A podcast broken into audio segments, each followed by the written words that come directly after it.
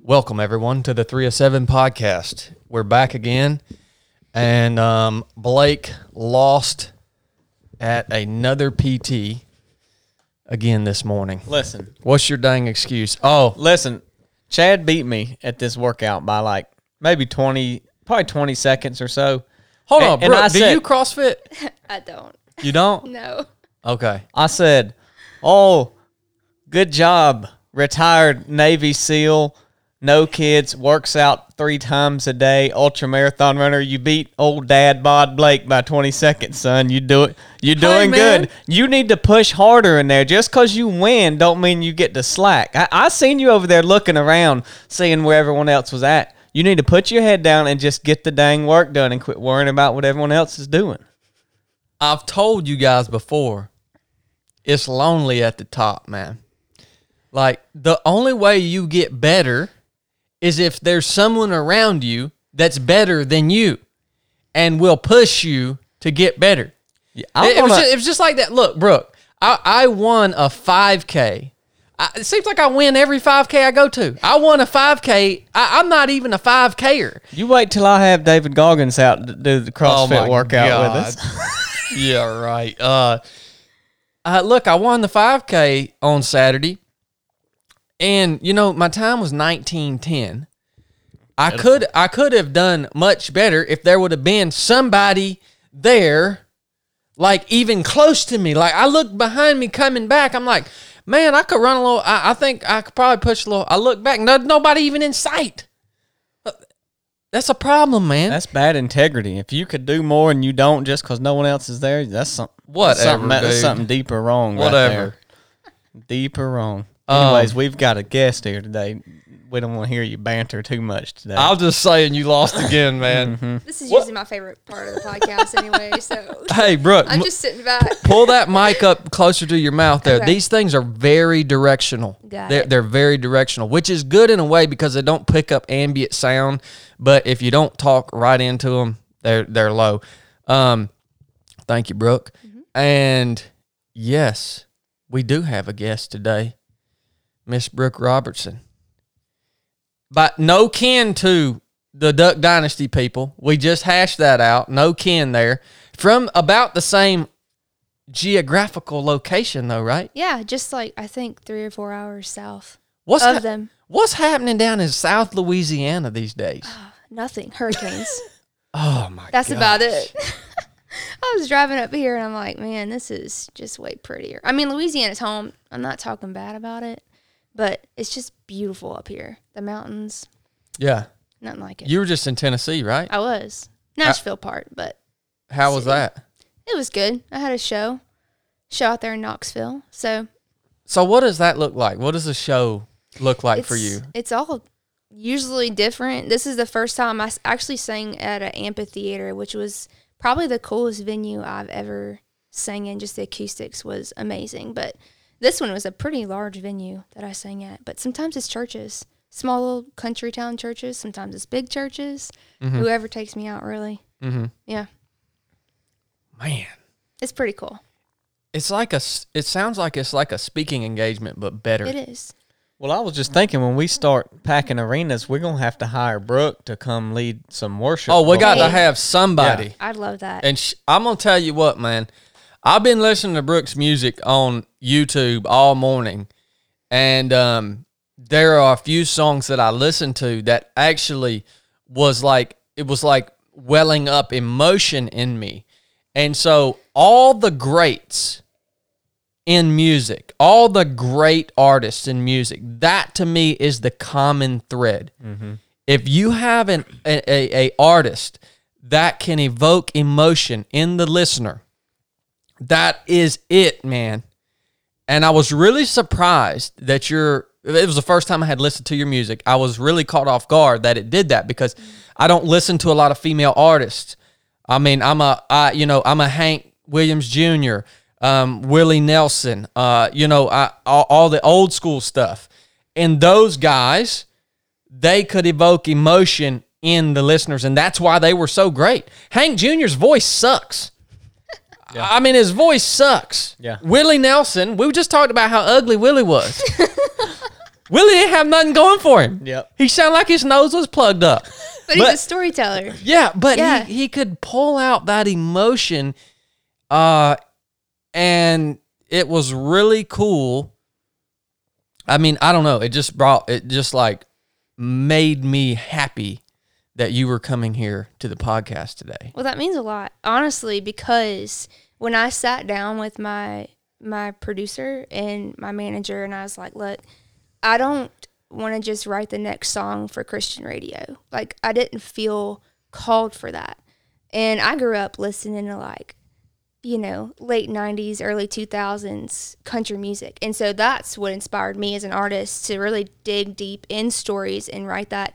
And that's not what Christian radio is playing. And they told me very quickly that they weren't going to play this record because it was just too much of a story instead of what's being played on radio. But um, it means a lot that you say that because it just means that it was worth it for me Yeah. to really kind of go outside of the box and no one's really doing it.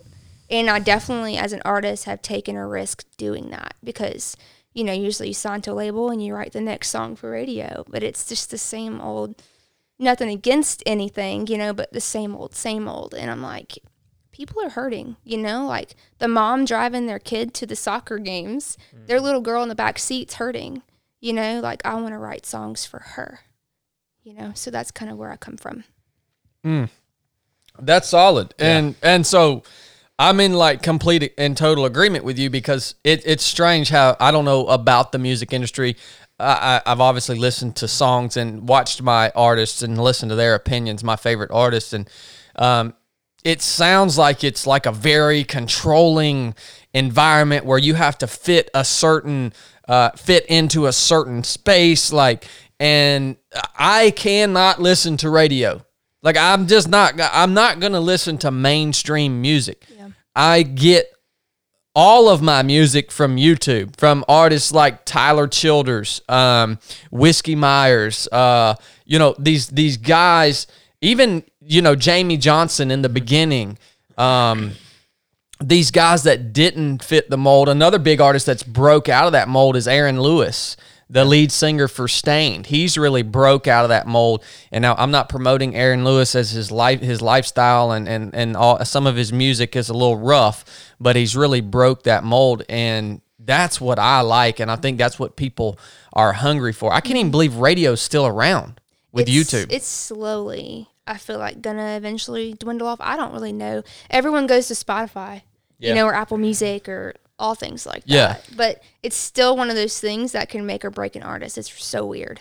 Well, your average music today has the shelf life of a housefly. I mean, like Yeah. the songs off the top charts, and nobody remembers that song. Like, like the old Hank Williams songs and and stuff back then of the good artists. People still know those and listen to them today. Nobody's gonna be listening to Luke Bryan, "Shake It, Country Boy" or whatever that song is. And ten, I mean, you know, it's just it's dead. Yeah. Well, I, I have to ask you, Brooke, is all, are all of your songs are they all like in the Christian genre or are you outside of that? I mean, how how how's that? Um, so a lot of my songs are, but also they can kind of go into the country genre as well. Like there's a song on there called See You Here. And I don't know if you heard that one, but it's a song I wrote about my great grandmother. And like it has nothing to do with the Christian side of the industry, but I just wanted to write the song after she passed away. Like she was 96, but she was just such a rock to our family. And one night I was writing in this melody and some lyrics came up and I'm like, I presented the song to my producer. He's like, well, it's a little different, but you know, we'll see kind of thing. And it, it made it to the record. And it's one of my favorite songs. It's kind of folk country on there. Yeah. So will you like I, I, I'm gonna back up in, in a minute and talk about how you got into music and all this, but will you eventually have to like I guess you won't have to if you just use your own channel, but would you eventually like have to choose one way or the other? I don't know. I feel like um, there's not many people doing what I'm doing as far as like the storytelling side in the Christian industry, but also in the country industry, uh, it's not many people talking about Jesus. So it's kind of like I don't really fit in anywhere. You know Yeah. what I mean? So it's kind of hard to choose a side when I'm kind of like a fish out of water. Mm-hmm. That's kind of how it is. Gotcha. So how did this all start? It's a long story, but um, so I I intentionally was going to school for occupational therapy Okay. when I was um, in college. I graduated in 16. I was singing. I've sang since I was a kid, like since I was 11 or 12 years old.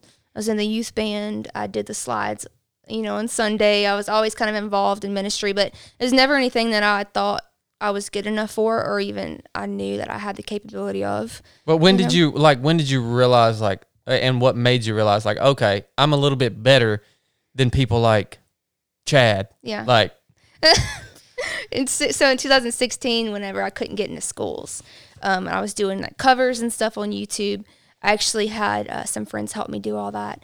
And then my producer now, he reached out on Facebook and he was like, "Hey, you should come up and write some songs." And like, you know, you just never know these days. I thought it was a scam, and uh, ended up being just legit. And uh, went up even when I couldn't get into school. I was like, you know what? I don't know what I'm supposed to do with my life, and so you never know until you just try, right? So I just went up to Nashville in 2017 and I wrote um, an EP called Have My Heart and uh, got signed to a label that spring, went on tour that fall, and wrote this last record in 2019. So it's just kind of been a, a slow but fast snowball effect. It's kind of cool to see. Mm-hmm. But it's not that I'm doing full time right now. Like I'd love to be able to do ministry and music full time, but I'm kind of at this place with God. Like if He wants me to do that, I, you know, I'm all in, and if not, then I'm just I'm here and letting Him use me.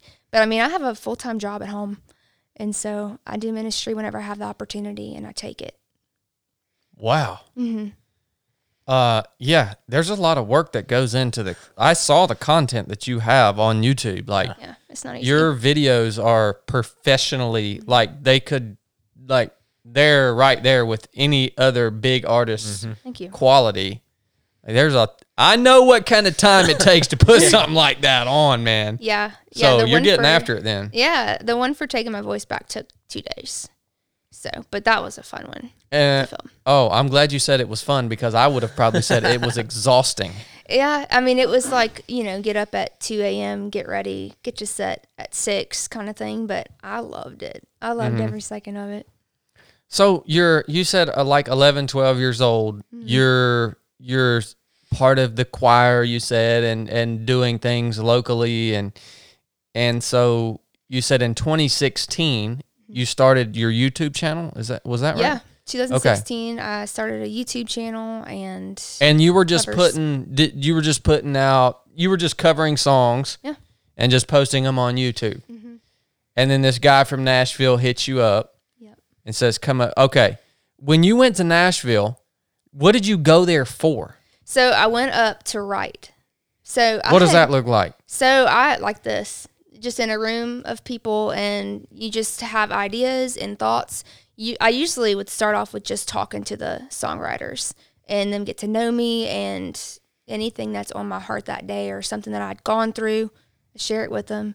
And then it's sometimes a quick process, and sometimes it's not. Like I've had writes last for eight hours and we didn't get anywhere, and then I've had some last for two and we got a whole song. So kind of just there's no formula to writing at all. I mean, you'll get in, you may have a lyric, you may have a melody, you may have none. And what comes first is just kind of what comes first. It's crazy. It's fun though. Dang it, man. Yeah. well, you know, it would you say like because if you go and you sit like you sit down in a room and you're trying to formulate this song and write this song and you said there's been multiple times where you're in there for 8 hours and nothing comes out of that. Mm. Like that would be a pain in the butt to me. I mean, is this like is this your like passion? Are, are you just does this like fill you up? Just the the music and, and the singing and the writing and is this your like true passion in life or I love that you say that too, because this show that I had in Knoxville a couple of days ago, I was talking with a lady who was working my merch table, and um, she kind of said some prophetic things over my life, just saying that I don't think it's just music for you. And for me, um, over the past probably year and a half or even almost two years since releasing the record, I felt so heavy that it's way more than just singing a song. It's way more than just writing a song. It's ministry for me. And I'll get up there on stage and I'll, I'm not going to say I'm a preacher because I am not a preacher, but I will share my heart behind the song. And to me, that's ministry.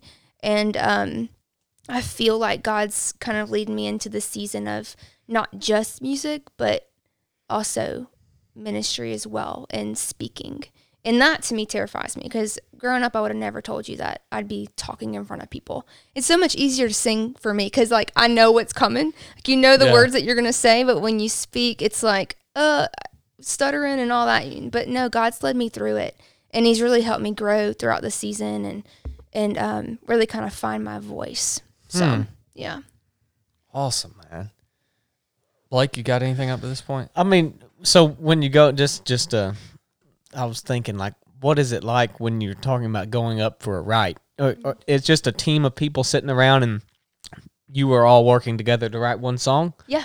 And is it inspired? Like, if you're going up there, is it inspired by you and they're helping you write the song on whatever's on your heart Yeah. that day? Yeah, I have like this this weird thing, and I don't know if it's just me, um, but I have a hard time taking songs from other people Yeah. who've written because I don't have any connection there. Um, And so for this last record, I just made a commitment to myself that every song that makes it to the record is going to be a story or an idea that I had. Because how else do you relate to people if it's not your song or your story? And so, yeah, usually it's I have some ideas and then I'll present them Yeah. to the writers and then they'll help me make that into a song. Okay. Yeah. Yeah, that makes sense. Yeah. Well, I, I, I mean, it's so, it's so smart the way you are attacking that because stories are the most valuable currency that we have on earth, like in our lives. If you have stories throughout your life that you can mm-hmm. hang on to, that you can, like what Brooke is doing when she goes in, I imagine, and, and writes these stories out into a song, you're basically taking that experience or that story from your life and you're molding it, you're trimming it, you're you're making it this thing that's presentable to other people in a way that they can understand it, take the lesson away from it, uh, and, and like just take it on board, right? A story in the raw form, it's sometimes it's going to be way too long. It's going to be maybe there's not enough there. Maybe there's a bunch of details that people that it's not necessary for them to hear. And that's what I do when I speak. I try to tell stories, and the fact that you're doing that with music is uh, is a powerful thing. And you're telling real stories too real stories. You're not telling some freaking love story about that somebody just made up because it sounds good. Yeah. Yeah. Right? I, I can't freaking stand that, man. Like, man, I love it. Yeah. Uh, well, um, you say that too because I don't ever like. I want to write songs that are going to be relatable. You know, like I Yeah. don't want to just write this generic "Jesus loves you," and even though that's true, what if someone's listening that's that really doesn't have a relationship with Jesus? Because that's my heart, reaching outside of the church. You know, because you hear a lot of songs that talk about the same thing, but what are things that are going to really reach people who've never heard about Jesus? Mm-hmm. Like, and they're going to actually sit there and listen to it. And then it's going to spark conversation. And then that person may give their life to Jesus through that. Like, that's kind of where I come from as an artist. And even though it may be different, it's, I feel like it's worth it. no, Well, it's it's cool that you say all that because I remember seeing.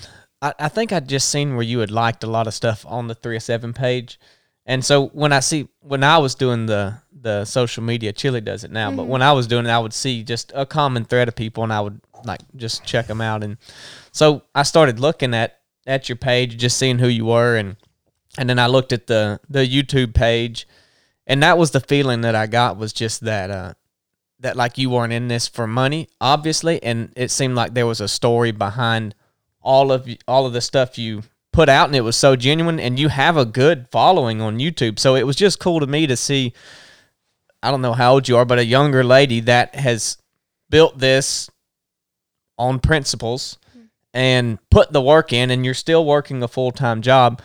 And then I remember sending you the message on. I guess I sent it on Instagram or You something Did, yeah, you did. asking you to come on and I think you had just like it was like what seemed like it was within minutes that you had submitted your basic course Yep. application, and and I had and you did that, and then I had sent that, and I realized it after the fact. So it was just kind of neat. But I'm glad you say those things because that was without ever even talking to you or knowing you.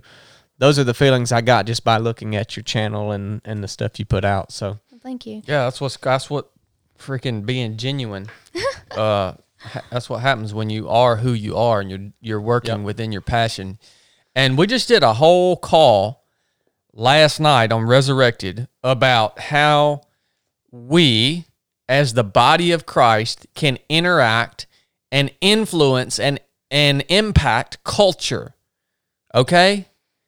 Here we have an example of how a Christian can interact, influence, and impact culture. Right?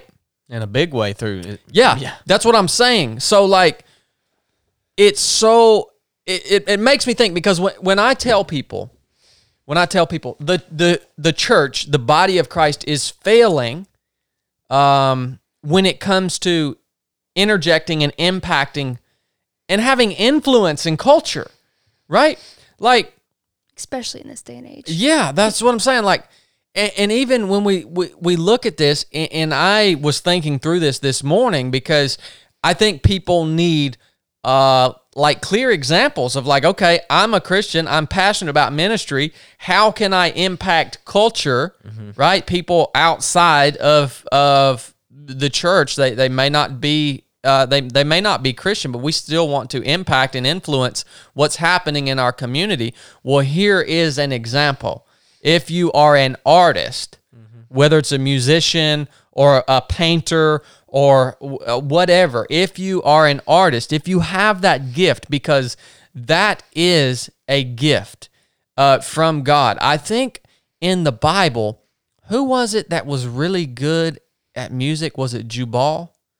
I think it was Jubal, and I think he's the father of all musicians.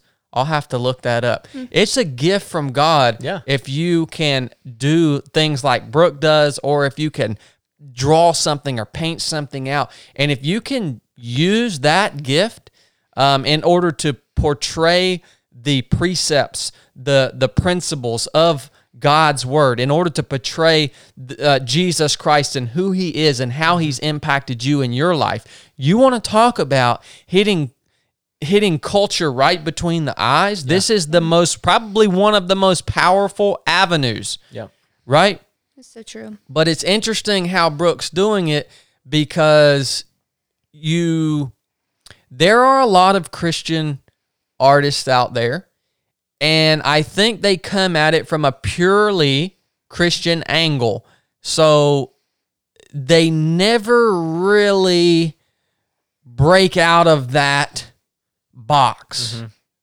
Right? Um you see you, you know, you, there's there's a bunch of them. Um and so the fact that you can intermix the two, and like you said, you can write a song that's a, a story about your grandmother's life, but then you can also write another song about the way Jesus has worked in your in your life. You can do that. That's absolutely amazing. Uh, Yeah, it's- I it's just the- had to put that out there. It's the difference in being a Christian artist or a Christian that is an artist. right? I mean like Yeah. I think of uh Need to Breathe. I don't know if you if you like Yeah. them or not, but Yeah. they have plenty of songs that are not Christian. They're just like songs about things they're going through in life and then some of their songs are about the Bible and the Christian life. And so I think that that's what needs to be put out and the I'll tell you, in Christian music today, talent is lacking. I'm talking about it's almost so pitiful on the Christian radio. I can't even listen to the songs. Just the the music. It's like they strum the same three chords uh, in every song, and they, they all say the same thing, and they have the same. I I can't really listen to new Christian music. it's hard to because radio will look at um, and not trying to talk down on them but radio will look at like what the song starts off with like what sounds if it are there slaps in there like certain sounds that are popular in christian music right now or certain wording like you have to be careful how you word things mm-hmm. and like instead of me it should be you like kind of as a group whole and for me, I'm like, you know, it makes it personal when you when you talk about like the things that you've gone through, you know. But Yeah. it's Totally. it's opportunities like this though. Like I always say, God's bigger than radio. I've always said that since the beginning. Like Oh, yeah. whenever I p- release this record, every the world shut down, completely shut down, and it felt like a slap in the face because I was sharing my story and my heart, and I'm like, God, you had me do this, and the whole world's gonna shut down. Like, how's that fair? But I get opportunities like this, and to kind of go back, Blake, when you reached out, it was like that weekend before. I told my cousin, I said, the enemy's tried so hard to stop me. And like, I'm not going to stop. I'm not going to give up. And my cousin, he actually is going to be at the basic course in November, Dakota Smith. And uh, he told me about the Three of Seven podcast and like your story. And uh, I was like, I got to follow these guys. It's so cool. And so I started following y'all and started listening to the podcast. And um, that weekend, I was telling her that. And then I get a message from Blake. And anything in my life, nothing has ever been quick. Like God's really taught me how to be patient, and I've had to really learn that. But that was like it was such a God moment. I'm like, okay, God really wants my story to be heard no matter what platform that's on, whether it's radio or a podcast or in the grocery store. Yeah. You know, Yeah. And we had to reschedule this podcast like three times. Oh That's my, my gosh. life, though. I know. that's how it works with me. I know, man. Yeah, there, there. Yeah, I know. I've been, I've been thinking about this episode for quite a while now. Yeah. So, all right, let's take a little break, and then we're gonna come back. And Brooke, I want to. We've we've talked a lot about faith. We've talked a lot about um, Jesus and impacting culture and all this stuff. So I want to come back and I want to have a have the opportunity just to hear your testimony, Brooke, and obviously you're passionate about Jesus and why is that? Why is that? So I want to talk about that here when we get back from the break. I, yeah, I don't look at the calendar until uh, usually in the morning when I wake up. I look at what what is on the calendar for that day. Probably the best thing to do though. I'm telling you, you don't get man. overwhelmed. yeah, yeah. Uh, that's just the way I tick. Uh, speaking of calendars, it's interesting. Blake sent me a. Uh, he found one of my old notepads from Buds, basic underwater demolition seal training. He found it yesterday, and I here's where I had written out a schedule in third phase of Buds. This is why I I take my days day by day, and I don't look ahead. This is the calendar. This is a day in my life as a 21 22 year old in seal training. This is how i grew up living my life. Okay. 7 to 8.30 chow pt and chow. Chow pt that morning was al huey. It was a big hill out back of the the place where we were staying 8.30 to 12 range 12 to 1 chow pt chow 1 to 4:30 range. Uh 4:30 to 5:30 nighttime swim brief. Um 18 to 19. So I'm going military time now. Chow and Chow PT. 1915 night swim to 2030. 2030 to T- TBD dry fire clean weapons. We literally get up, PT, eat, go to the range for four hours, PT, eat, go to the range for four hours, PT, eat, do a nighttime swim around San Clemente Island, come back, dry fire, clean weapons and gear, finally get to sleep. Oh day after day after day after day. And the whole time, in between and during all these things, you're getting beat down. You're getting hammered. All right. That's why I just learned to take each day for what it is and just try to get through the day, man. Well, you'd probably go back to that schedule any any day. It's much simpler. For Oh you. my gosh, man. But see, people don't understand why I tick the way I tick. Blake gets frustrated at me sometimes because he don't understand why I tick this way. it's because they warped my mind. Yeah. Goodness. That's a schedule too. I mean, that's Yeah. a busy day. It, it's nonstop. From the time you get up to the time you go to bed, you're just getting beat down, hammered. You freaking got to do all this crazy stuff. Swimming around San Clemente Island at night in shark infested waters. You, you know, that's just a day in the life of buds right there. And that's third phase. I'd hate to see what a day looked like in first phase. I don't even remember.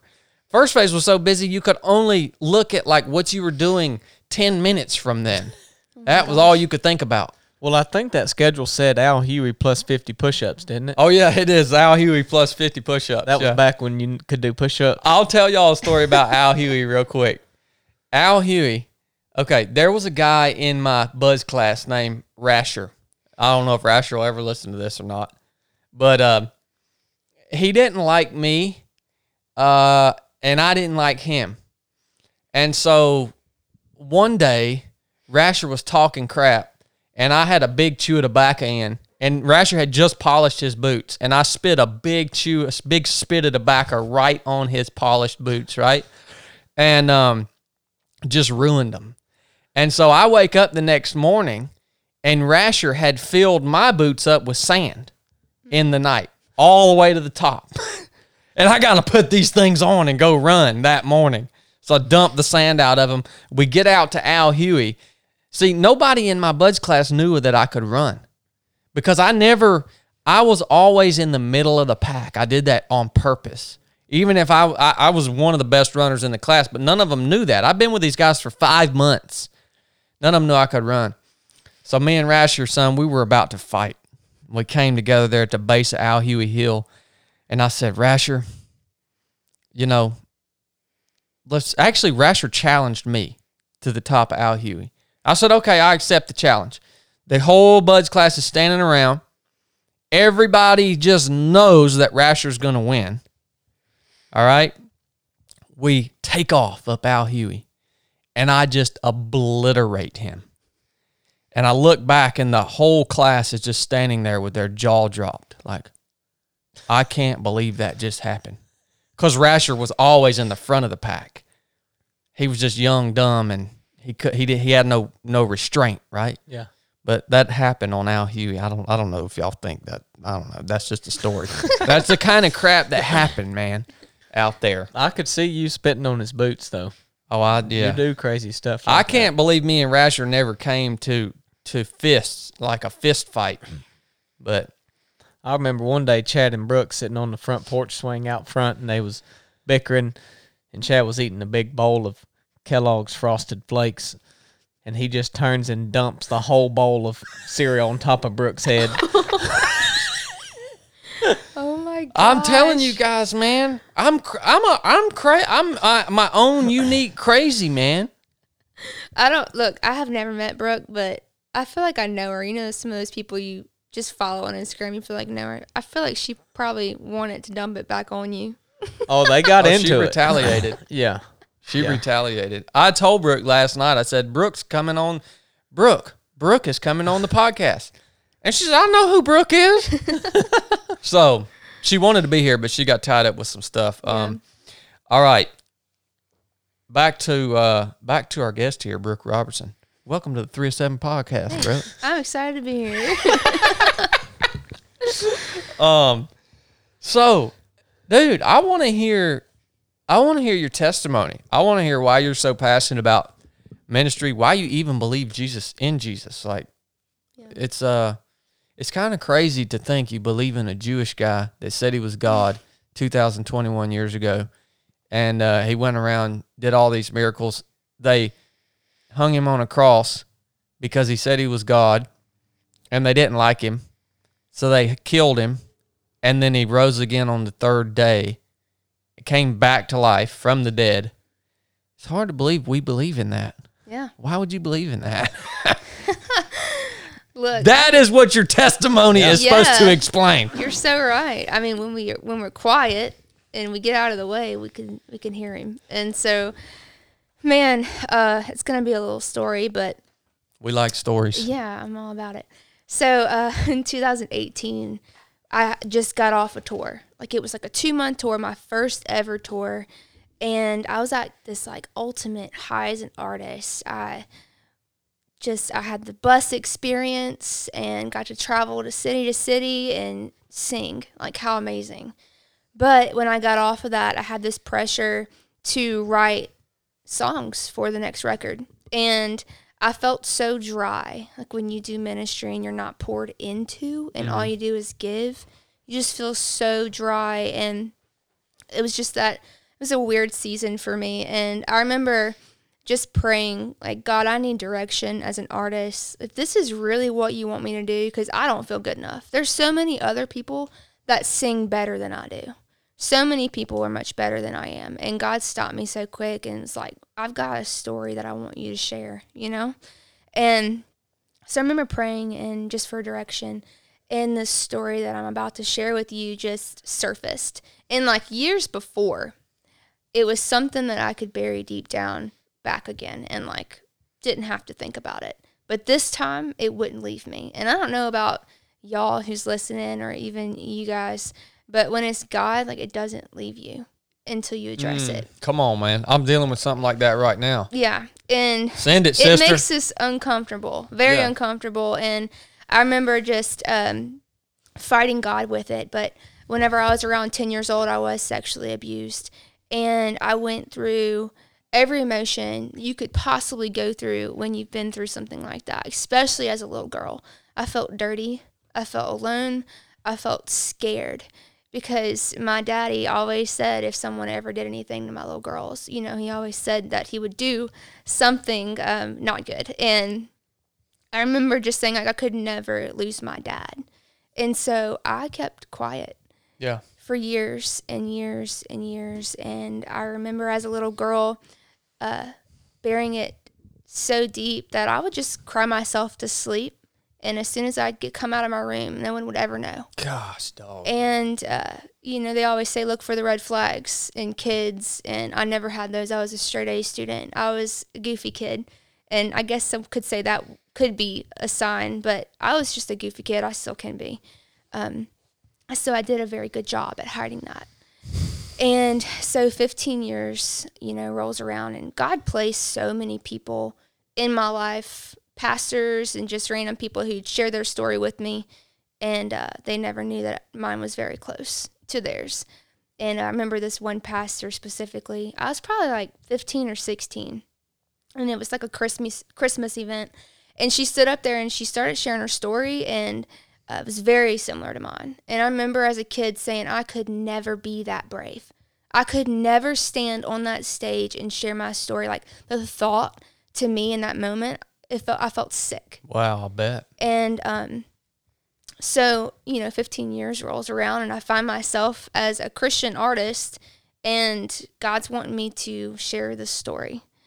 And God knew, like, if it wasn't for music, I would have never spoken about it. Because it's something I always said I'd go to the grave with. I'd never share it.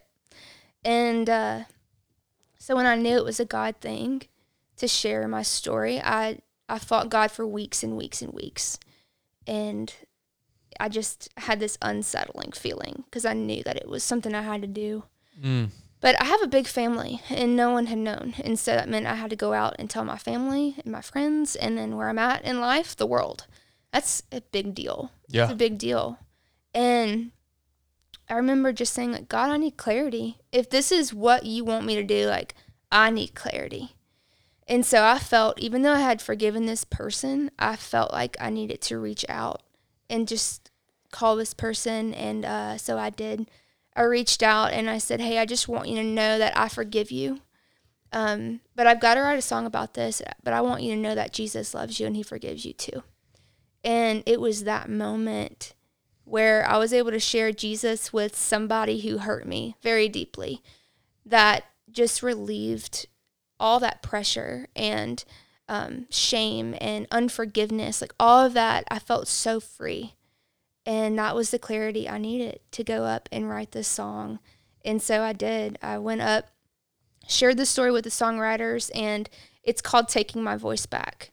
And for years, I felt silence to my shame and mm, like I felt dirty. That all kept me so quiet. And it transpired into my adulthood too. Like I felt like I never could speak up for myself. And so I have found myself to really speak up on topics that are controversial as far as abortions and all of that. Like that's something I would never really want to get involved with, but now I'm like God calls us to have that voice for the kingdom. And we Mm, have to on. have that bravery and boldness to do that. I think that's why I love you guys so much because y'all are so bold and y'all aren't afraid to share the truth. People don't always like it, but um, so I wrote this song, and it's just such an amazing reminder that you know we don't always realize how crippling unforgiveness can be, and it can really pull us and steer our our paths in the wrong direction if we let it. And uh, the enemy wants that more than anything. Yeah. But when we realize that that's exactly what he's doing, and um, we let God take all of that, and when we hand it over, it's like a slap in the face to the devil. And that's exactly what I wanted to do slap him in the face and send him back to hell where he belonged. Um, because that really is something that stole a lot. It stole my innocence, but it stole my voice for so many years. And I said no more. And so um, I'm able to, to go out and, and share my story and help others who feel so silenced by shame and unforgiveness and all of that. We don't, it's so heavy. We weren't intended to carry that. When Jesus died on the cross, he died for it all. And I've had people even ask, like, Brooke, how can you forgive someone who hurt you so badly? And forgiveness is not excusing what happened, but it's allowing you to walk free in the calling that God's placed on your life. And when Jesus was on the cross, he was being beaten to death, and I don't think it can get any worse than that. But he said, Father, forgive them, for they don't know what they're doing. So I'm like, if Jesus can do that, then so can I. So I'm going to do it, and uh, I'm going to share my story with the world. So it's just been a blessing. It's been an honor, and it's been so freeing to do that. Dang. Uh, okay. Wow, there's a lot to unpack there. I have some some questions. Um. So, I I want you to talk me through. You you talk about how like that process of forgiveness essentially allowed you to take your voice back. Like, what what did that look like for you? Because uh, like there had to be was there a definitive moment where you were like, okay, I have actually forgiven, forgave this person, like for for this terrible act? Like, was there was it a de- definitive moment? Was it a, a a battle, a process? What does that forgiveness process look like? What did it look like for you? I mean, That's a good question because it's kind of hard to explain, but like over the years, it's something I became numb to and just kind of forgot about. Um, it was one of those things, and uh, for me, I had to vocalize it to this person, and it's not like that for everybody. Um, it's not in the Bible to say you have to call your your person who hurt you and forgive them. It's not, but for me, I needed that clarity. I needed that to fully forgive and let go. And um, it was definitely a process for me. And it's, like I said, it's really hard to kind of put into words because it was such a long, drawn out process. I mean, it was 15 years yeah, of just kind of going over it through my head. And like, it's a memory that hurts for sure. And it's something that, even though like the memories pop up, now that I've fully forgiven this person, it doesn't haunt me in a way. And I will find myself too, just the memory will pop up in my head. Even now, like even after I've fully forgiven this person, because memories are there. Like Yeah. it's hard to fully let go of a memory. I wish I could. But I'll find myself like sometimes I'll be driving down the road, and this happened not long ago, that's why I'm sharing it. I'm driving down the road and I feel my fist clench and my eyebrows just like tense up in just disgust because the memories would come back that strong and they're vivid memories. And that's something that you can't erase, but it's your response to that that matters. Are you going to let that um, into your life and create doubt and insecurity, or are you going to just say that's a memory, but I've been forgiven and I forgive and Jesus loves me? It's our response to that that matters the most. yeah, Yeah. yeah. That is the truth, man. Wow. Man, that's Um, I, I would like to I would like to understand one like how did you work up the courage? Where did the courage come from? I mean to, to be able to to tell your family and the people that loved you that this was something that you had been living with and and dealing with because that's got to be scary to be able to come I mean even more so to me it's got to be almost maybe more scary to come to your family and your my- and say, "Hey, this is what happened. God's calling me to share this with the world." Like, That how was in the, the world? scary. Yeah, that was the absolute scariest part ever. Yeah. What did I was more like? afraid to tell my dad. And I have a huge family. We have a really big family. I have cousins, aunts, uncles. And so I couldn't just get everybody together, you know, Mm-hmm. and, tell them all at once. But it was through that um, God really taught me how to share my story in a way that shared hope and not so much sadness. Wow. Okay. Um, and I realized that after the fact, but I told my mom and then I told my dad. I told them separately. I remember talking to my dad. My dad was the hardest one. It was the hardest one to tell my dad because he's very protective, and I knew that he was going to blame himself for it, and my mom too. And I just had to reassure them that it was not their fault because they always taught me as a kid, you know, about that. Don't let anyone do anything to you. And when you're in that, you're stuck. Um, I was stuck in a cycle. And I mean, I remember as a little girl trying to get out of the door, and this person wouldn't let me out. yeah. It was one of those things. Yeah. And so I told them that it was not their fault. And I remember telling my dad this, uh, my story. And I told him, I said, Dad, I, I wouldn't be here if it wasn't for Jesus because they had me in church growing up as a little girl. And that's really what kept me rooted and grounded and not so lost. I was in a depression. I was, but it wasn't an obvious depression. It was one of those behind closed doors depression. yeah. And so uh, when I told my dad that, and that it really was them bringing me to church and keeping me involved in church that kept me here. And uh, I told my dad that I forgave this person. And obviously, he wanted to know who. And for me, I, 15 years later, don't feel like that's going to help anything. Yeah. And so I got a call from my dad, you know, hours later. He'd been harping on it the whole day. He said, Brooke, if you can forgive this person, then so can I. Mm. And like for my dad to say that Yeah. was like, wow, okay, God's doing something not just in my life, but my family's too. And then I had learned that there had been many people in my family that had gone through something similar. So I knew that it was freedom for my family as well, not just the world. So how cool is that that God wanted to use me for that moment to bring healing in just a whole nother way. Mm-hmm. Yeah. That's powerful. Yeah. Well, my next question is, you know, you di- you you not only you not only decided to share your struggle in order to help other people and help you through that process of forgiveness, but you decided to reach out to this person mm-hmm. and tell them that you forgave them. I've never even heard of anything like this before. Like that's next level, man. That's next level. And you it sounds like you said that kind of sealed the sealed the deal for you. Like that gave you some closure on on that.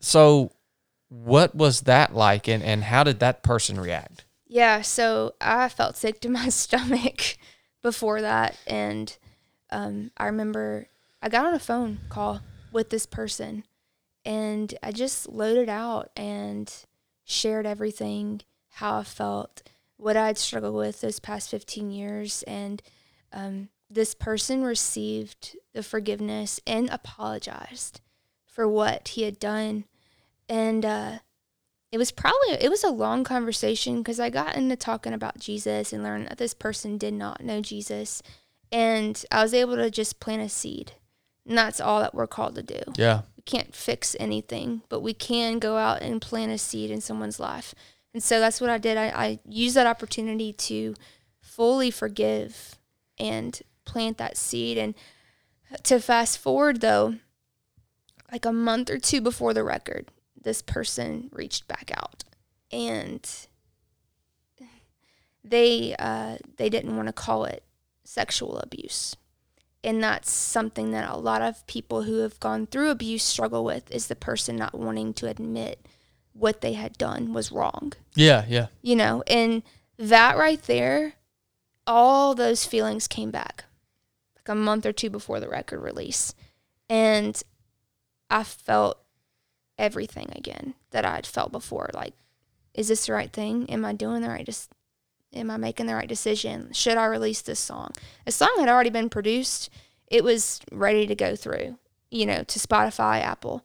I'm like, do I tell these people like I can't go any further? And I realized like God stopped me so quick and said, Brooke, this is just the devil trying to stop you. Mm. And you can either choose to to I'm not going to say cower down, but yeah, cower down to it, or are you going to walk into this because I've got people that need freedom. Mm. And so I was able to get over that real quick and knew that that was just lies that the enemy was trying to put in and stop me because that's all he wants us to do is Yeah. stop. And so I, I just kept moving forward and it was so worth it. So worth it for me. Mm. I was That's a though. selfless story right there. that you would set all of that aside because, I mean it. It would have been that one moment was so hard. You you could have probably continued on. I mean, you would have gotten in worse and worse shape, but you could have kept stuffing it down and kept stuffing it down. But look at all the people. I mean, to set basically you've just, you've just set yourself aside and said there's a bigger cause here and Yeah.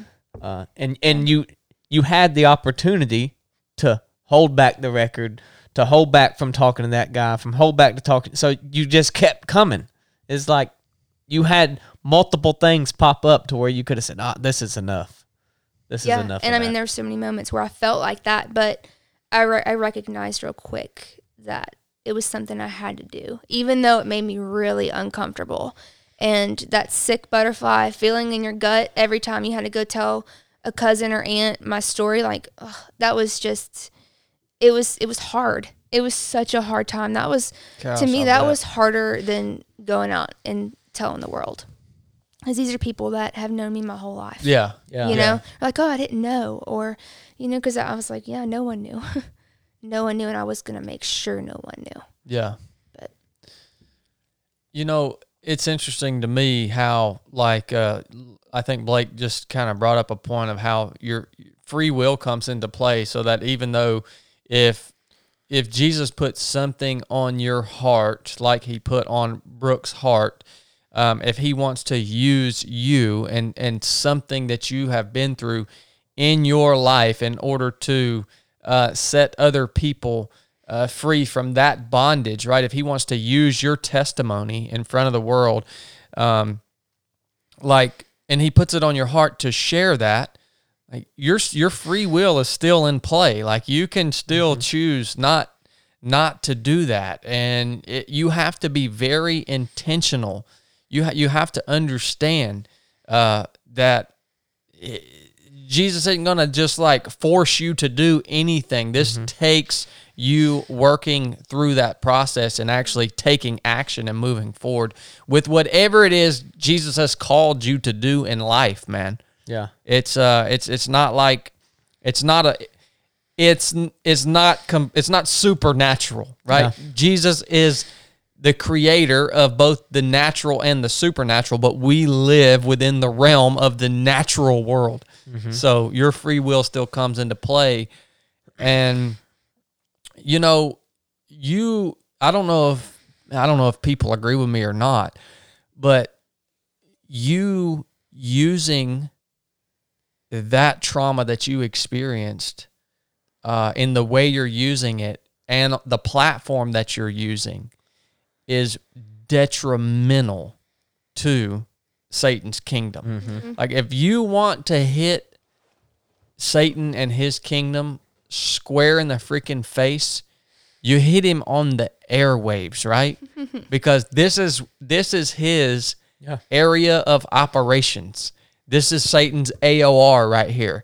The Bible calls him the prince of the power of the air.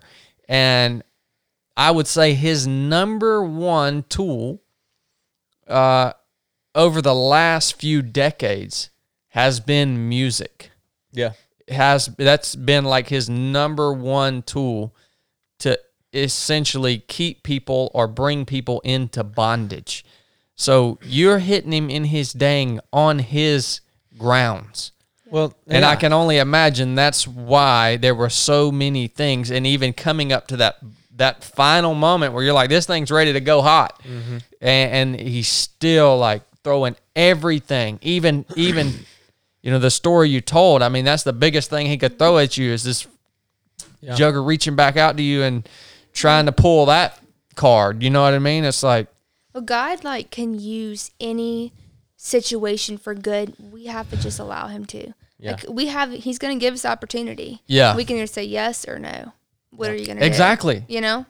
that's right. That's what I've been over here thinking about the scripture. And God makes all things work for the Yeah. good of those who love Him and have been called according to His purpose. And that's that. And you know, I, I want to comment on what Chad said, and then I got a question for you. But you think about music and really whether it's music that is worshiping God or not. Like if you look at a whatever uh, Eminem concert or whoever you want to say, what are all the people doing there? They're all raising their hands, and it it's a form of worship. It's just it's a matter of if you're worshiping God or if you're not. Music is a form of worship, and that's what I mean. To I've always loved music. I mean, I, I love music, but it is just a uh, it's much deeper than what people think it is. Like you just have something playing on the radio, and you don't realize that input and how it's affecting you. And I don't know, it's just much deeper. I haven't actually, I haven't been able to really put my thumb on it, but I know that music is much much deeper than most people realize it is. But Yeah. I wanted to ask you was there ever a moment where you thought like how like were you did you ever get angry or in disbelief with God that like if there's a God how did how did he let this happen to me? One hundred percent. That's a good question. I can't tell you how many times um, throughout those 15 years where I asked God, why? Why me? You know? And I feel like that's what a lot of people who've been through something like this ask. And it's God doesn't cause things like this to happen. Like we live in a fallen world. And it takes really just to get to know Jesus on a whole other level to realize that. That you know, he was Jesus was killed, you know. He didn't ask why, you know, like he he knew that was what he was called to do is to die on the cross for us, but it wasn't easy getting there. And that's like this life, like we're going to go through things that aren't easy. And um but yeah, for sure. I definitely have asked God why, but now I've learned to ask God what. you know, like what are you going to do now? Cuz I know that you didn't cause this, but it was allowed. Now, how are you going to use it? yeah. So that's kind of where I am, and uh, life's not always fair. How It's did you not. get through that of that time of like why me? Why why does why does this happen to people? Did were you just persistent in your your faith and praying and seeking God or what? Yeah, I think a lot of the whys came whenever, like, right after it happened. Mm-hmm. And so, like, I was around 10, and so I didn't really, Yeah. You know, you hear things like, you know, forgive, forget kind of thing. But, you know, as a little kid who's been through something so traumatic, you have no other choice but to ask why. Yeah. Yeah. you know uh, and then i just kind of came numb to it and buried it deep down and almost forgot that it happened and then it would surface and bury it back down kind of thing yeah. you know that was kind of my process of that so It's good. That's uh that I mean that's something I get asked a lot, you know, by various people just as like if if God has the power to stop these things, why doesn't he? And you know, to me I've just always thought like we are reaping what the rest of humanity has sown.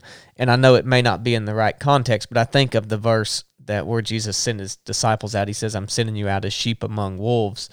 And if you think like that's us as Christian, that's really what we are. We are in a world of wolves yeah and we are going to have bad things happen to us because of what our ancestors have done. Mm-hmm. And just like you said, when those things happen to you, God can still use that situation that's bad and that is a result of the beginning of humanity and everything that we've screwed up. He can still use that bad thing that happened to you to make someone else's life better or yeah maybe not happen to them or maybe help them get over or whatever. So, yeah i mean it's easier to stay in anger it's so much easier and it feels good in the moment. It feels good to be angry and I Yeah. mean to go seek your own revenge and Yeah, I mean, even In the moment. releasing the when I released the music video, I had people laugh at it, kind of in a way of how can you forgive that person? But I've also had so many people who are like, I needed this, thank you. Like I was holding a lot of anger and bitterness in, and even though it's easier to be angry, it's more freeing to forgive. Yeah. So I, well, I think the act of forgiveness is the most pure representation of Christ that we can portray in our life. Like there are a lot of other things that you can do to represent Christ. You can give to the poor. You can preach the gospel. Um, you can you can. I mean, there's there's a whole array of things that you can do as an ambassador for Christ to represent His image through your actions in your life. But forgiveness is the representation of Christ through the most pure lens. yeah. Because think about what did he come to do primarily? He, he came so that we could receive forgiveness. Yeah. That was his primary mission. And I think about that in my own life, man. Like as an ambassador for Christ, am I missing the mark on that? Like, do I really want to represent him? And if I want to, I think in the most pure form, it would be by forgiving others on a daily basis.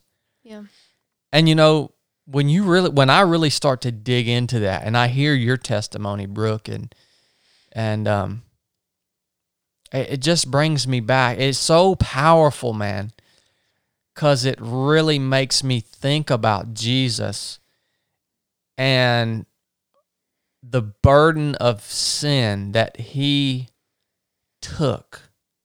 Like he he bore it all, the sin of all of humanity. And the pain that you felt, Yeah. the pain that he felt was magnified by by an indefinite number. Yeah. It's it's just I don't know, man. yeah. It's just when people get angry at God or blame Him or say, "Oh, He doesn't understand." It's like Jesus is the only one that fully understands. You know, like He had to go through the hardest thing ever. So Yeah. Yeah, it's just such a beautiful, beautiful representation of Yeah. of Jesus and and how and how we should strive to live uh, in in our day to day life, right? As far as ambassadors for Him, it's just a, a wonderful example of it. Yeah, and, and there are no exceptions. Like you can think the worst thing that could happen to somebody, you have to forgive that person Man, for that's doing it. tough. There is there are no exceptions out there at, at all. And if there is, then you have just placed an exception on yourself for how you will be forgiven because that's what the Bible forget Yeah. I'll forgive you as you forgive others. And so I mean, this is terrible. This is among one of the worst things that could happen to somebody that happened to you. Yeah. And you learned early on, I mean, at 15, that's pretty early, that there are no exceptions. We cannot, we can't justify, we can't put parameters around things that people do and, and us decide, well, yeah, there, this is worthy of forgiveness, but this isn't. There, I mean, there is none. And I mean, I would say too that a lot of times maybe you you say that you've forgiven the person because you want to write it off. Like you say like, "Oh, yep, I forgive you," but in your heart you really haven't. But you're tired of wrestling with that forgiveness thing, mm. and so you just say, "I'm I'm going to forgive that person. I'm going to tell them I forgive them. I voiced the words, and so now it's done." But it's not a it's not a name it claim it. Like it's not No. not like anything. It is something that has to come from your heart. You you don't you don't even have the ability to do it on your own. No, No. that's Like, right. that that's the thing. A lot of people that are going to listen to this are going to say, I, I maybe maybe you listener have had a a, an- a similar experience to Brooke. Maybe you um a- have been uh, abused or, or cheated or done wrong or whatever it may be, and you're sitting here saying, "How in the world are you asking me to forgive?" the way Christ forgave, like, yeah, I, I can't do that. And yeah, you're right. You can't you can't do that. Not in your own strength. You cannot do it, man. And you know, I, I'm relating to this from a, a spe- experience in my own life. So you guys know my wife is a former addict, former drug addict. Well, when she was in active addiction, there were you know horrible things that happened, and like I I understand forgiveness because of that experience. Mm-hmm. Because I have truly forget like literally everything anything that we went through as a as a couple during that time has been cast into the sea of forgetfulness. Yeah. It, it is it, it literally has no bearing on anything anymore. Yeah. And Jesus Christ allowed me to do that. That's the only way that I can explain it. Mm-hmm. I can't explain. I didn't do it even in. I didn't even intentionally do it. Yeah. I, I asked Jesus to help me and walk with me through this process. Mm-hmm. But there was there was never like Brooke said, it was the process. I, I can't remember a definitive. There was never Yeah. a day where I just said, "Okay, I forgive this person. I'm done with it." It was just like this this long thing Yep. where finally Jesus released me and her uh, from that trauma that we experienced as a married couple, and um, it's just gone. Well, I think you said it well. Is is that you still remember those things, right? I Oh, yeah, yeah. But but the the difference is the memory's still there, but that it doesn't that action that happened that you remember doesn't have any effect or bearing on a decision you might make Amen. as to how you treat Brooke, as to how you operate as a family.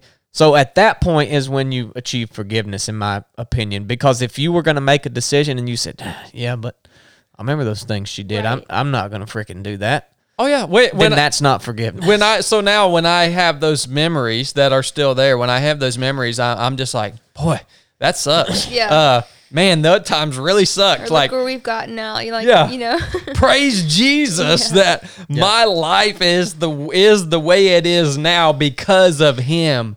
Holy smokes, man! This has just got me fired up. I mean, it's got me fired up, and I think this is a piece. This is a this is a big piece of our walk with Jesus as we serve Him that really gets missed. It really gets missed, this conversation right here. Yeah. Because it's not a sexy conversation. It is there ain't there ain't nothing appealing to anybody about what Jesus asked you to do in terms of forgiveness. yeah, who wants who wants to set their feelings aside? oh my when- gosh. I mean, when someone has just wronged you, who wants to say, "Oh man, I forgive you. I'm not going to be upset about that." Don't nobody want to do that. right? It's too hard. You know another piece of this, I, I don't know if you've ever thought about this, Brooke, but um you know, we have we're we're surrounded by people now in society that uh don't agree uh with not not only don't agree, but see the basically the biblical worldview and lifestyle, the, the lifestyle of a Christian, as uh, they see you as a bigot, they see you as uh, unaccepting. Um, they just, you know, they, they get angry at you, right? And, and these people around us are living these lifestyles that are are totally illegitimate uh, in terms of the biblical model. Uh, they're running biz uh, like businesses or whatever, lifestyles, whatever it may be, and um, I, I get asked the question all the time, like, well, how do you allow those people into your presence, like into your space? Like, how do you how do you have conversations with those people and and, and love them? And and it's like another, I think, piece of this is coming to the praying for the ability to separate a sin or a, a sinful lifestyle or a specific sin from the person mm-hmm. themselves. Yeah.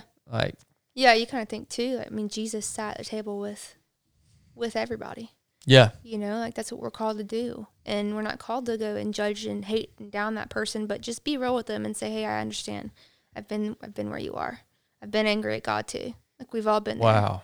And when you get to that place and just treat that person like would Jesus do that? What would Jesus do? We hear that growing up as a kid, but it's just so true in this day and age. Like what would Jesus do? He'd go sit with that person and talk to him. And I remember listening to your other podcast about um, the Hokas and the run, going to run with Yeah. the, the LGBT community and all that. And like Jesus would go run with them. You know, like we're called to go and love. And through that, they realize, hey, there is something different. What does this person have that I don't? You know, it sparks conversation and, Yeah. and all that. So, There's there is a, such a fine line between like condemnation of sin mm-hmm. because you love the person. right.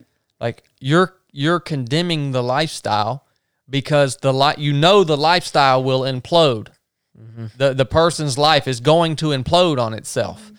You love the person, so you you're condemning that lifestyle because you love them. Like I know, guys, this may sound absolutely insane to you, but I'm telling you, it's true. Yeah, but and, Like- and you when you go loving that person, you can't condemn the sin openly to them, or else they're gonna Go shut away. you out. Well, yeah, Yeah. ex- Th- exactly. that's behind the scenes. You're loving them in spite of the sin that they're doing. You know, like, and they don't even know it. And and to me, that's what this perfect love and forgiveness is. Is that you just live it out in front of them. I mean, I, we talked about it on that pod, podcast with the Hokas. Yeah. That's it, man. um, by the way, I was right. Jubal. Okay. I was right. This is in this is in Genesis.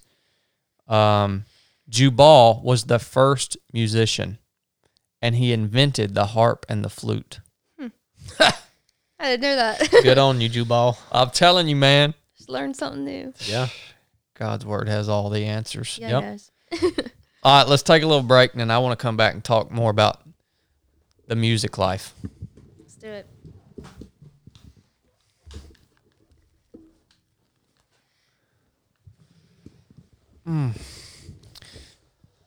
Well, we're back. I have a few selfish questions, Brooke. Um, so you mentioned earlier when you were out, like on tour, doing your thing, doing shows.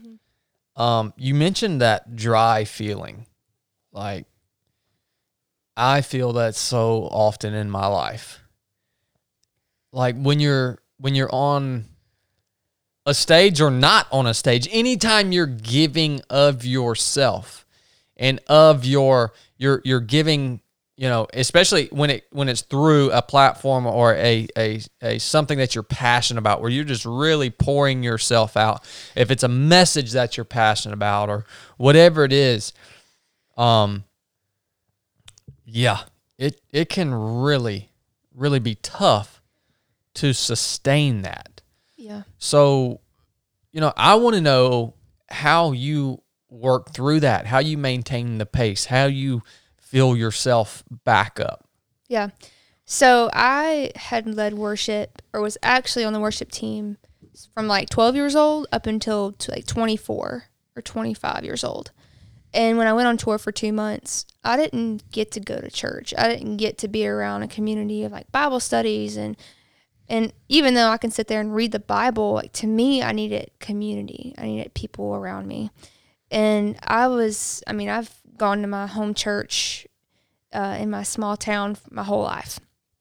And I felt so heavily for some reason, which was God, after that tour to, to just step down from leading worship and really focus on my relationship with the Lord. And that brought me to a different church and not on a worship team, even though they had asked me to join. I just felt like that was not what I was. Of course, they asked you to join. Yeah. Yeah. I was like, no, no, I don't want to actually. I don't feel called to do that, even though it'd been so much easier just to go up on stage and sing because that's what I love to do. But I knew that's not why God wanted me there. And so for a year I went there, and then um, I even now will sometimes get that way. And I have to remind myself like it's time to take a step back. It's time to really dig in the word and um, it's time to just focus on my relationship with the Lord and not so, you know, I think we sometimes get so stuck in our ministry we forget who gave it gave us that ministry. And we don't do that intentionally. We're just we're human. We're flesh, and we get so busy. We get caught up in the hustle and bustle of life, and that's kind of what happens. And so, but God, He's always reminding me that it's you know we need to take it easy sometimes, Mm-hmm. and it's hard to do when you're used to go go go. Yeah. But um, I was I went to a different church, and uh, during the shutdowns, I was asked to join, and I did. But it's been a year later, and I feel that same way. I'm like, okay, maybe it's not on the worship team that I'm.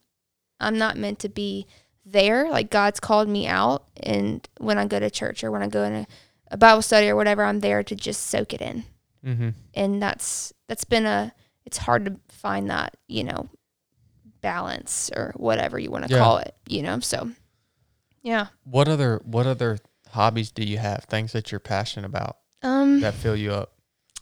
well things i used to do i used to barrel race um, rodeo uh, i love anything outside i love hiking and all that it's hard to do in louisiana i don't have much hills Yeah. Yeah. it's really flat. But that's it's hard to say I have a hobby right now because I'm just so I'm busy. I work full time, and if I'm not working, I'm I'm going out and doing something uh, with music. So Where do you work? I work at an orthotic and prosthetic company. Okay. So we build prosthetics and stuff. It's really cool. It's a cool job. Yeah. Well, it's very important. Blake has seen me in some dry times, Yeah. and I'm useless to anybody. when I look, it's so important to keep your own ship in order.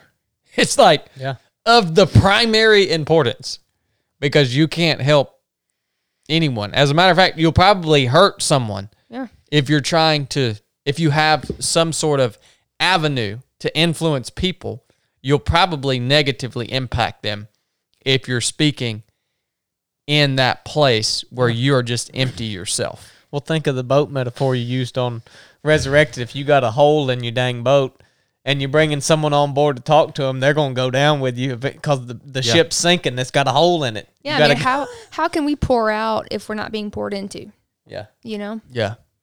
Which leads me to my next question. Who have been some of the major influencers, mentors, or or helpers in your life, in in, in your faith or in music or, or or in both throughout your life? Yeah. Um, my mom's really been a huge rock in my life. And then her sister is like my spiritual mama, is what I like to call it. She's always that person I can go to, and she gives me wisdom, advice, holds me accountable. I also have um, a couple friends who are, who are like that in my life. And uh, music side of it, my producer, my manager, he's all one, but his name's Jeremy Holderfield, and he is the one who's believed in me from the start he sometimes will believe in, in me more than I believe in myself. And it's good to have people like that in your life that are constantly pushing you forward. And when you're just in a funk, will just tell you like, hey, snap out of it. Like this is this is what you're called to do. This is Yeah. it's not gonna be easy. But keep pushing you forward, you know, and it's it's good to have people like that in my life and I don't know what I would do without any of them. Mm-hmm. You know, you you made a comment earlier that was that was interesting to me. You said there are a lot of people out there that sing better than me, and I'm like, no, I've heard you sing. Like, how, like what what what is the fr- what are you judging this off of? Like, your voice sounds perfect. Um, Well, thank you. and like, how do you, because this industry is such a hard place to be in, like it's, it seems difficult to get to the place where you're really just, whatever you want to call it, on top, where you're just, you, you're making the money, man. You're, Yeah. you're doing it. Like people know who you are. Like even the old songs, man the the I, I posted a quote from a from an old Dave Coe song uh, on the story that I posted you in. Um, the ride. If you're big star bound, let me warn you, it's a long, hard ride. It's like this is a hard industry It to is. be in. And so when you're surrounded by other very talented people in the same space, I would disagree. I would not say that they are better than you. I would say that they're talented individuals. Like mentally, how do you stay in the game? Like when you're looking around you and like, oh my gosh, these people are doing so well. How do you stay in the fight day by day by day and keep pursuing this? Yeah, well, it's funny that you say that just to be completely real and vulnerable right now. I was scrolling through Instagram and I mean, social media, if it wasn't for music, I'd delete every single bit of social media that I have because it can be very destructive if we let it. And I remember scrolling through and I, there were some some posts uh, from several different people and I'm like, that would be such a cool opportunity. Like, it just seems so far away for me, you know?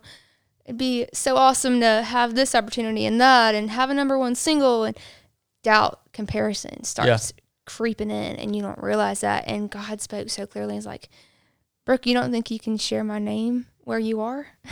Mm. and that really just it made me take a step back and realize like god's got me where i am for a reason and i'm gonna i'm not gonna let comparison creep in. Like he's gonna use me wherever i'm at. And that's just how it's gonna be Yeah. so So adjusting that perspective. it's perspective Yeah. Man, that is that's some sound wisdom right there. And and I'll, I mean, I'll be this uh, since since you shared that about you know your journey in music. I mean, it's the same way for me as a whatever you want to call me, a, a social media influencer, backwoods Navy SEAL wizard hermit.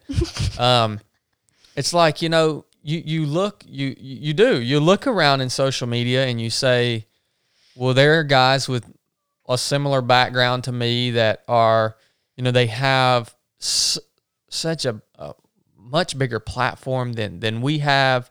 Their podcasts you know reach more than than us. And it's like man it, that can creep in but i also have to adjust my perspective quite often and go back and say, well, you know, we have and do help people where we are at, Yeah. yeah. You know, A- and we may not be reaching them by the hundreds or tens of millions, but we are helping people where we're at. yeah.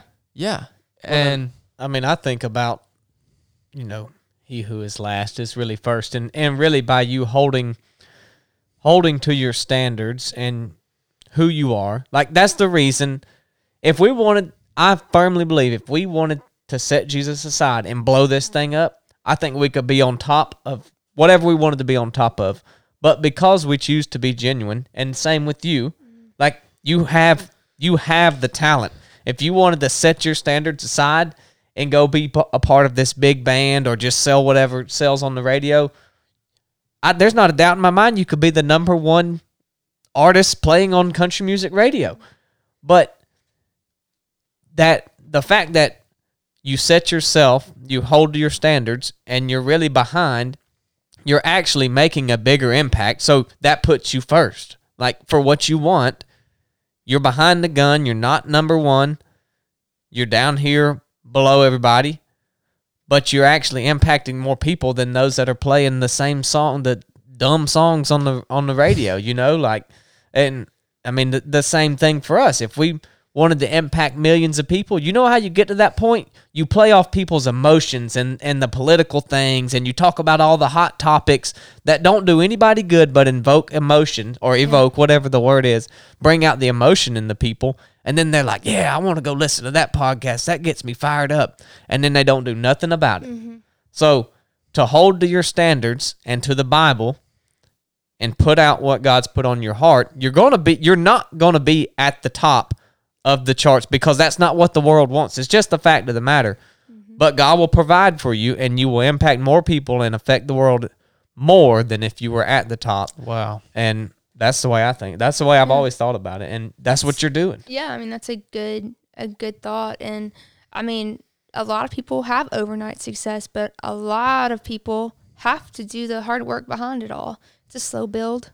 Yeah. It's a slow build, and so I mean if what's success? You know, like what's our view of success versus what God says? Because I mean, That's Ours a is- great question. yeah, it's like we we want this many followers and we want to go on these big tours and although that'd be great, like God's saying, hey, you know, you can share my name anywhere. It doesn't have to be a big stadium. It can be in the grocery store. That's good. You know, Dang it, man. You know, good gosh, Blake, you're just, uh, I'll just appreciate you speaking out on this podcast finally. He, he's never said much on a podcast, but, you know, y'all, a lot, I think, I, I sound kind of dumb because I talk slow and I've got a terrible accent and all No, this, don't. but I, I want, I, I- I mean, I kind of play that to my advantage, but, um, I did that all through SEAL training, by the way. And, uh, but let me tell you, I know what people want to hear. Yeah. I know. Like, just like Blake said, I know what people want to hear. I'm smart enough to recognize that. And sometimes I fall into that. Sometimes I fall into that trap. I when I see something and I'm like, "Oh yeah, that's what the people want to hear about," right? Sometimes I fall into that trap. But every time I fall into that trap, you know what I realize? The fruits of that, the fruits of putting out that message just because I know that's what people want to hear and it's going to cause them to react emotionally. The fruits of those posts, the fruits of uh, of those interactions are never in alignment with uh with with God's word or, or with what I think Jesus would want me to be doing as his servant. It's really odd how that works out for me. Yeah, and, and it never really, to me, those, I never really feel accomplished if, if like when we, if we talk about things like that, I just don't really care to uh, t- to talk about it because when you do, You sure don't. You won't say a word about it. no, that if if you ain't talking about Jesus, you ain't there ain't no need to talk about it, and it don't always have to be direct, right? But it has to you in your mind you have to say, well, all right, this is tying it into Jesus, and if not, I I just don't care to talk about it. It doesn't it, to me. It's meaningless, and I mean maybe other people see value in it in other ways, but um, no, that's just what I think. I will get sucked slap into a rant. I mean, I will get sucked into a rant. Oh, here's one one of my um, I, I'd say one of my latest rants that I did. Uh, let's see. Here's one of my. Hold on, that's not it. I got to find one of my rants on here to tell to show you about how. Here's a rant that had nothing to do with Jesus. It was shared on Instagram 3,184 times. It's like the most share because it was simply appealing to what people wanted to hear. But if you go through and read the comments in this rant that I did here, it's nothing but negative bickering and arguing and complaining. Yeah. You know what I'm saying? Man, I needed to hear this all well, this it's just like conversation. the most um, uncomfortable we are is the is where the reward is greater. You know, like God always gives us opportunities where we can just do what people want to hear, or it can make us really uncomfortable and maybe the person listening uncomfortable. But the reward's greater. yeah. You know? Yeah, yeah. The eh, eh, the eternal impact Yeah. that that you make, and you'll never be able to see it.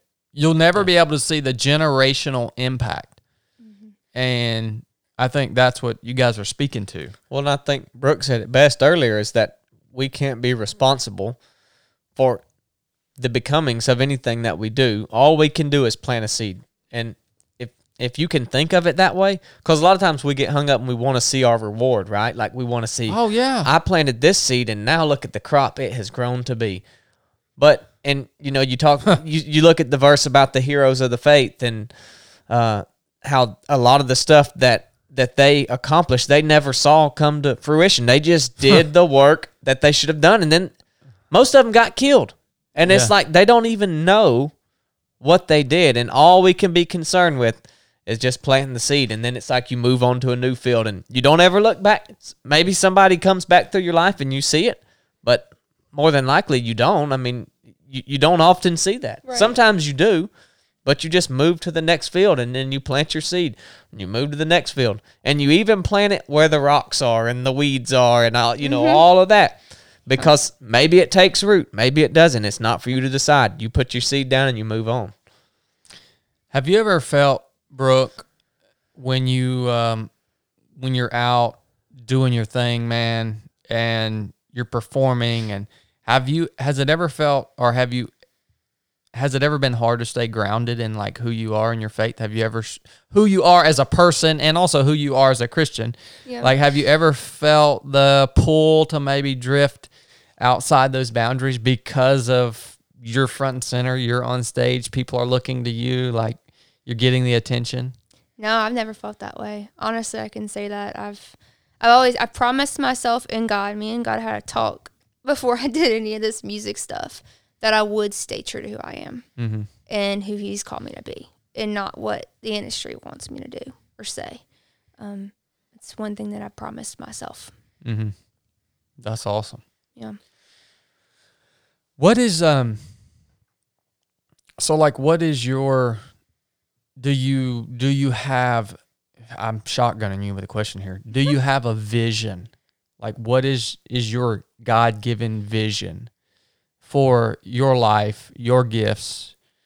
Like do you have you thought about that? Yeah, I I have desires. I actually made a post like sometimes we have desires and we don't fully understand. They're so deep. We don't fully understand them until God reveals them to us. So like over these Mm. past 5 years, you know, there's been things I thought that I was supposed to do here and there and like God's slowly showing me and just over the past year and a half, I felt like speaking is something that he's calling me to do. Writing a book. Honestly, don't even really read, but I feel like there's something that God's put in me to a devotional for for young women or something like that. Um, I don't know. I'm, I'm in the process of planning a human trafficking event in my local community. I've never done that before, and that's challenging me. That's pushing me, and uh, so speaking and not just music, but speaking, and that terrifies me Mm-hmm. to be honest. but I'm like, you know, what terrifies us is where we grow. So Well, I want to encourage you. You are a very well-spoken person. Yeah. thank you. Yeah. All right. You are you are a very good speaker. Like in a lot of ways, practically and your message is great. So like mm-hmm. you can speak the message in a way that people I think will want to listen to you because you're not saying all these filler words and you're you're not getting it. All right, so I just want to encourage you with that. And it's funny because this morning when I posted on my story that you were coming on the podcast, I was like committing to releasing this episode. And I'm like, I don't even know who Brooke is. Like she may just she may be some crazy person and then pe- and, and, like the, the episode may be just something like like oh, oh my gosh I can't put this out and then people are gonna be like where's the interview with Brooke but like it's trashed. yeah, it's like you are a very good speaker so I would Thank you. encourage you. to um to push forward with that mission um do you are is what what is like what's on your what's on the horizon for you as far as music goes and Yeah, it's been very slow in this season that I'm in, just because with all the shutdowns and uh, a lot of tours happening or bigger tours, and just being that I am a small artist, not many people know who I am. It's hard to get shows booked, but I have been thankful. Like I've had one probably once a month this year, and so I'll be in New York uh, in two weeks, and then I'll be in Indiana in December, and then the next thing is I'm promoting a show, which is the first time I ever promoted a show. So, uh, a trafficking event, human uh, trafficking awareness event, benefit concert that I'll be putting on in May. So, okay I don't know what next year holds. I am fully trusting God in that, and that's kind of where I'm at. yeah So, I like that man yeah, Yeah. I kind of do the same thing Mhm. Yeah. Go with the flow. that's my style son Got Yep. to. um man Blake you got any more questions No, I think I've asked all mine. yeah yeah I mean That's a that's a lot. That's a lot to chew on and think about in that episode. Really, There is so there is so much, man. There is so much. I, I feel like I feel like the main theme of this conversation, and I did not have any uh, any idea that this was going to be the the main thing that I think the world needs to hear. But the, for me, it is the concept and the application of forgiveness. Yeah, and how this is this is the biggest lesson that I took from this. We've never done a podcast before on forgiveness, ever, and that's that's pretty unsat. all right, but but it was obviously, uh, God was putting it off for for you to come here and and walk us through and show us what forgiveness meant, what it looked like, and to make us think about it. And for me, it has really changed my perspective in the sense of I say I want to represent Christ. Well, the most pure way is through forgiveness. Yeah. And boy, that hit me square in the face. Well, it, to me, it's quite obvious that this episode is is going to be, and already has been for us, pretty powerful, just because of. I mean, think it just doesn't happen like this with with when we book guests, like the deal where you had just you had sent the thing for the basic course, and I had just reached crazy. out, and then we uh, we scheduled it. The hurricane hit Louisiana, and then uh, I had put you down for some dates that were already booked. I didn't know. It's just like thing after thing after thing, and I remember even telling you in that message, like it'll just it'll just happen when in God's timing. Like as long as you're willing to bear, bear with me and Oh, be yeah. patient, and and you were right on board with it. Like yeah, I agree. This is how things happen, and uh, we'll work it out. So. I, I can't wait for it to get out for everybody to listen to, and Yeah, I'm excited about it too. And just to add, like, my heart too behind my story is maybe the person listening or whoever listens to this, maybe they are the one who's done the abuse. You just don't know. They probably feel like they're unlovable, they're unforgivable. And, like, that's so far from the truth. And Jesus died for you too, Mm. and he loves you too. So, Yeah, that's, uh, son. we could Yeah. we could um do a whole nother episode on Yeah. that. You never know, man. I mean, well, well, all I think all of us are living with something Yeah, that we've done in our lives that that you know we need forgiveness for mm-hmm. um and you know that was that's really you- you're exactly right that's a whole nother podcast episode because i was listening to old nimblewheel the other day on his youtube interview and that was the way he talked about how he came to faith in christ and accepting christ is he said you know i didn't have a problem forgiving other people for what they had done for me mm-hmm. he said, I couldn't forgive myself for all the times that I was just being a straight up jerk in life. Hmm. I couldn't forgive myself. And that's what I needed Jesus for. yeah, You know what I mean? yeah, You, ra- you rarely hear it. You rarely hear it put out that way. mm-hmm. But the fact that you the fact that you need forgiveness for something and you just can't forgive yourself, you just can't let it go. That is pointing you to your savior and your creator and the one that loves you eternally, right? yeah. And I mean, when you don't, Unconditionally. yeah, that's that's the whole thing. When you think, how could God forgive me, or I can't forgive myself? Again, you are putting parameters on what forgiveness can be, what can be forgiven. There's so much grace there. Yeah. I mean, not to get off topic, my grandfather, he did things throughout his life that he shouldn't have. And he gave his life to Jesus on his hospital bed. Like, that's grace. You know, like he Yeah. could have lived his whole life glorifying God, but he chose not to. But he did make that commitment and it wasn't too late. You know, like, God's not like, nope, you're too old for that. it's not how that works. You know, he was dying on his um, deathbed and gave his life to Jesus. So Man, he's always there. Oh, yeah. Jesus told us about that, right? Yeah. He told us about that in a parable. It's written down where he says there's this guy that owned a, a, a vineyard or a farm, And it, a guy went out in the morning and he said, "Hey," he went out to the street and he said, "Hey guys, I need some folks to work in my farm down down here. I'll pay you a dollar." So they went to work in the morning, right? Well, then they got the owner of the farm went back at lunchtime. Said, "Hey, we need some more people working in the farm." They went at he he recruited some more workers. He said, "I'll pay y'all a dollar." Then he went out in the evening. There wasn't about an hour left in the workday.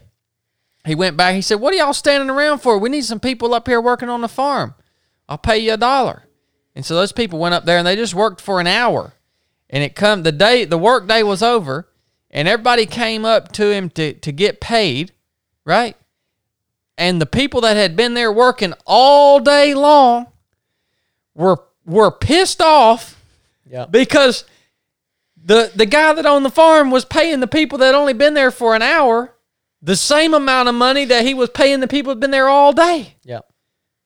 And the guy that owned the farm said, "Huh, "That ain't for you to decide. Yep. I'll pay these people what I want to pay them. That's the way it works." Yep. With man, you get what you deserve. With God, you get what you don't deserve. That's that's how it is. That's a good point, though. Yep. good point. That's, Gosh Almighty, that's how it is. And and uh, the other example is you mentioned earlier when Jesus forgave the man that was also being crucified at the same time as him.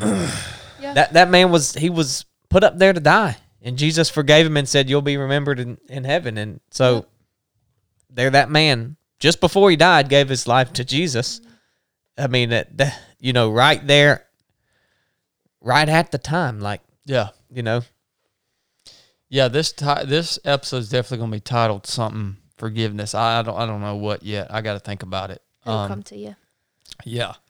All right. So, Brooke, where can listeners find you, follow you, listen to you, connect with you?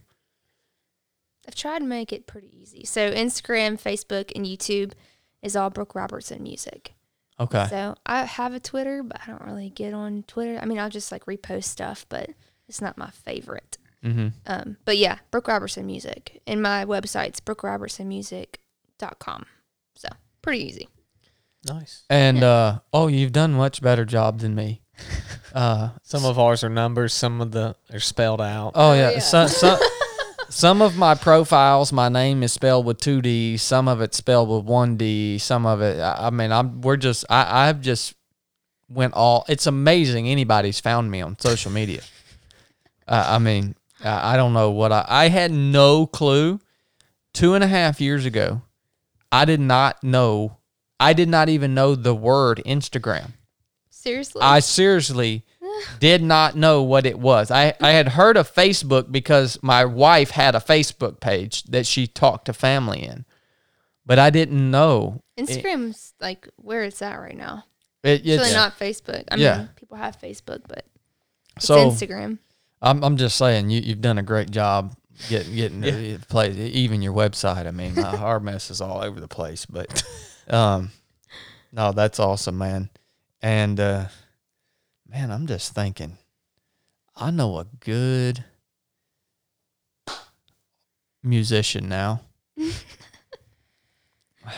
We're gonna talk later. I gotta figure out how much it costs to hire you to come sing at some stuff, man Yeah. Because we, for we, it. we get some people together sometimes and man how cool would it be to have somebody there like brooke Yeah. well I brooke in that. particular that would be awesome i'm super pumped Thank you for having me. well thank you for coming brooke yeah, it's Yeah. been fun. It it's was. really fun. um i guess we'll wrap it up you guys go find brooke follow her and uh, reach out to her and let her know if you got anything from this episode all right usually i ask you to share the episode i will ask you to do that too if you've noticed we not we not we don't really run ads on the podcast anymore um we're not like saying that we'll never run an ad again but we would rather put this out for you guys and ask you to share the episode so that the podcast can grow. Uh, but I would also ask you on this to go and interact with Brooke and let her know what you got out of this conversation. Uh, And I look at all messages too. I'm I'm, glad not you like do. that person that just deletes. You're not like me. well, in your defense though, you probably get a lot, and it goes into like a hidden Oh yeah, thing. Oh, yeah. you have to like intentionally. I go just there. gave up on it years ago. Yeah. I'll go through and gander at them every now and then. Well, you but- still read a lot. You just don't really respond. yeah, I do. I do. I guess that's right. I do read a lot of them. I just don't don't respond to a lot of them. It's hard to though, especially when you you are busy. The old social media, son. Mm-hmm. Gosh. Love it and hate it at the same Yeah. time. y'all thought that schedule that I showed you that I read from from third phase of BUD/S, y'all thought that was rough. No, that ain't rough. Like Blake said, I didn't even have a cell phone out there, man. I, like that was just so cut and dry. It's, it's uh Yeah. it's, Pretty easy to remember though. yeah, it's like the social media stuff is mind boggling to You me. thought Yeah. I'm gonna work out, eat, and shoot. That's Yep. what I'm doing today. work out, eat and shoot and swim. Yeah. That's all I gotta do. Yep. That's right up my alley. All right, guys. Well, thanks for tuning in. We love you guys. Brooke, we love you. Yes. Thanks for coming and sharing with the body of 3 of 7 project. Enough said. It was an honor.